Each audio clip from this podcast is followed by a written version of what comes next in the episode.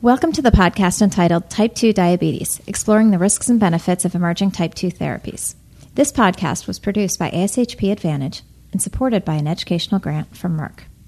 The content for this podcast was adapted from an interview with Susan Cornell that was recorded on December 4th, 2011, during the 46th ASHP Midyear Clinical Meeting and Exhibition in New Orleans, Louisiana. Dr. Cornell is Assistant Director of Experiential Education and Associate Professor of Pharmacy Practice at Midwestern University Chicago College of Pharmacy in Downers Grove, Illinois. Thank you for joining us today, Dr. Cornell. Thank you for having me.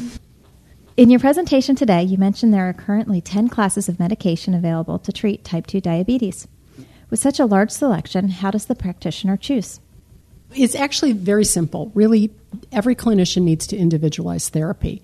Not one therapy fits all patients. So, recognizing who is your patient. Uh, one of the things we need to keep in mind is the longer a patient has diabetes, the less beta cell function they have. So, first question you have is what is the duration of diabetes? Because if we need functioning beta cell, then you're requiring endogenous insulin secretion. And again, the longer patient has diabetes, the less endogenous insulin is available. The quality and the quantity diminish over time. So if you're choosing a therapy that requires endogenous insulin, then you're going to have to basically take that into consideration.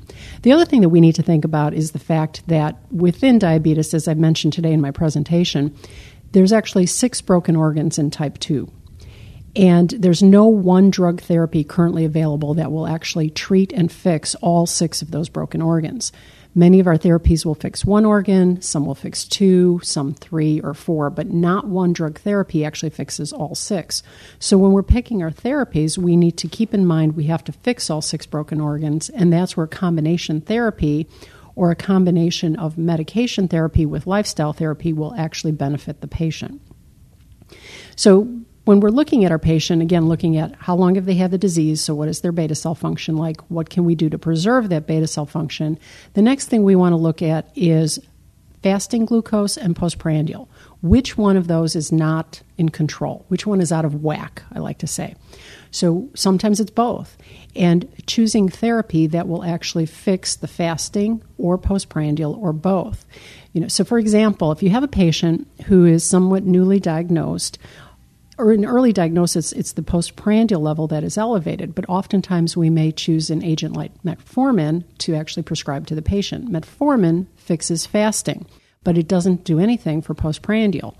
So in that case, you need to make sure that either the patient's eating small, frequent meals to control their postprandial, or they're taking a second agent to also fix the postprandial. So, you know, to kind of summarize, we want to make sure that we're choosing therapy that will save the beta cell function fixing both the postprandial as well as the fasting blood glucose. And then we also have to look finally at the side effect profile. You know, patients are overwhelmed upon diagnosis and at any point during having their disease. And, you know, they're told eat healthy, lose weight, exercise, quit smoking, take medication. All of this is coming at them at once and they don't know where to start. And then, oh, yeah, by the way, here's a medication that will help you to control your sugar, but then it causes weight gain it's kind of defeating the purpose of, of the medication therapy. And if you think about it just simply stated, we're setting the patient up for failure. So it's not that the patient is failing themselves, it's the drug is failing the patient. And this is where, again, the right therapy, oftentimes in combination, is necessary for the patient to control their diabetes. So hopefully that makes sense. It sounds like the incretin based therapies are growing in popularity. Where do you see incretin's place in therapy in the management of type 2 diabetes? Again, great question. I do believe that incretin based therapies are the wave of the future. I mean, again, if we go back to those six broken organs in type 2 diabetes, incretin therapies are actually one of the only drug classes, be it the DPP4 inhibitors or the GLP 1 agonists, that actually fix multiple organs. DPP4 inhibitors actually fix three of the broken organs, whereas GLP 1 agonists will actually fix four of the broken organs. So you can actually get a lot of bang for your buck out of one drug here. And then once again, combining it with lifestyle therapy, we have the potential of fixing all six of those broken organs. So, again, I do see that incretin therapies are going to be the wave of the future. The other big thing, too, is looking at their side effect profile. You know, many drugs, at least traditional therapies, tended to cause weight gain, hypoglycemia, may or may not have done a lot to save the beta cell. What we do know about incretin therapies are they have a very low risk of hypoglycemia, especially when they're used as monotherapy. As far as weight gain, they actually promote weight loss or they're weight neutral. And it seems early evidence suggests that they actually do save the beta cell. So they do have some ability to preserve that beta cell function, meaning that these therapies will last quite a long time before they fail the patient. There are many patients and even some healthcare providers that have the impression that DPP4 inhibitors are the oral version of exenatide and liraglutide. Can you explain the difference between these incretin based therapies? Absolutely. And I hear this so often. I can't tell you the number of times a patient will come in to me and say, Oh, yeah, this is the oral version of that exenatide or liraglutide. Oh, my doctor told me that this would work just as well. It's the same thing. Actually, it's not. There is a big difference between the two. Both agents, both uh, classes of drugs, DPP4 inhibitors and GLP 1 agonists, both enhance GLP 1, but they do it in two different ways. The DPP4 inhibitors actually focus on our endogenous GLP 1. So they inhibit the enzyme that breaks down our endogenous GLP 1. If you think about it, you can only raise your endogenous levels so high. So we're looking at it from a physiological standpoint. The DPP4s can only get us to physiological GLP 1 levels. Now, contrast that to GLP 1 agonists. They are, as I like to put it, GLP 1s on steroids they are super physiological doses, and it's able to occur because of the course we're doing this pharmacologically. So GLP one agonists are pharmacological levels of GLP one. So they're bigger, they're stronger, you know, they're definitely much more potent, and that's why you see the difference between the two. Now, I know, again, the side effect profile really speaks for itself based on the mechanism of action. So, if you think about it, oftentimes nausea and vomiting is a side effect affiliated with GLP 1s. And that makes sense because of the fact that they're in such high doses. So, the way I like to put it is imagine your GI tract. You know, it's zooming, food is just zooming through. And people in type 2 diabetes, very often they're always hungry, and that's because of the fact that their GI tract empties faster, three times faster than people without diabetes. Now, if you put a stop sign up at the end of the GI tract, there's only one way for food to come back out. And that's the reason why you see the nausea and vomiting with these drugs because it's a stop sign that's going up because GLP 1 is at such high levels. Now, where is this a difference? Obviously, the difference is in its A1C lowering potential, the side effect profile, and choosing the right drug, again, to meet the patient's needs.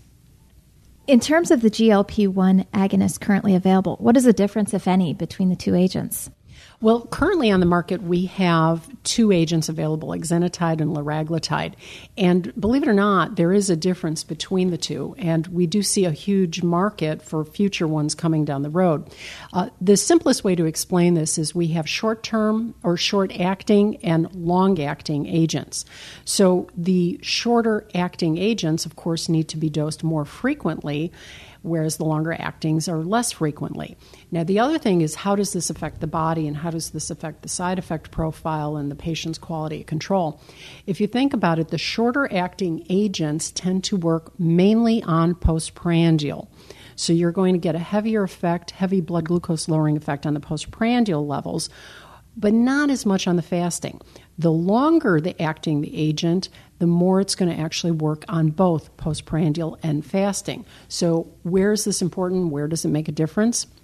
From my talk this morning, we discussed the fact that based on the A1C, we can actually tell you what is the makeup of that A1C, how much is coming from postprandial contribution, versus how much from fasting contribution.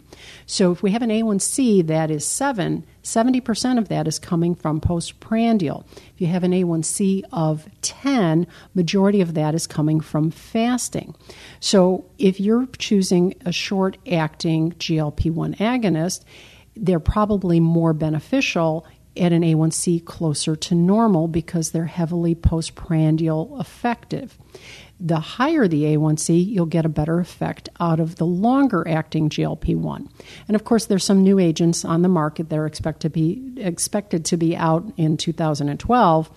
And these are going to be once weekly dosed, which are very long acting GLP 1 agents. And there's even some studies now on once monthly dosing GLP 1 agents. So, again, the longer acting they are, the more they'll have effect on both fasting and postprandial. So, you need to look at the patient again. What is their A1C? which postprandial or fasting is out of whack or is it both, and then picking the drug that affects that target and that A1C.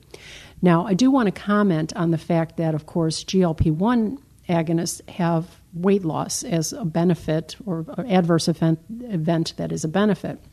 If we think about that, it's very good, but people think of this as a weight loss drug and it's not. It's a blood glucose lowering agent.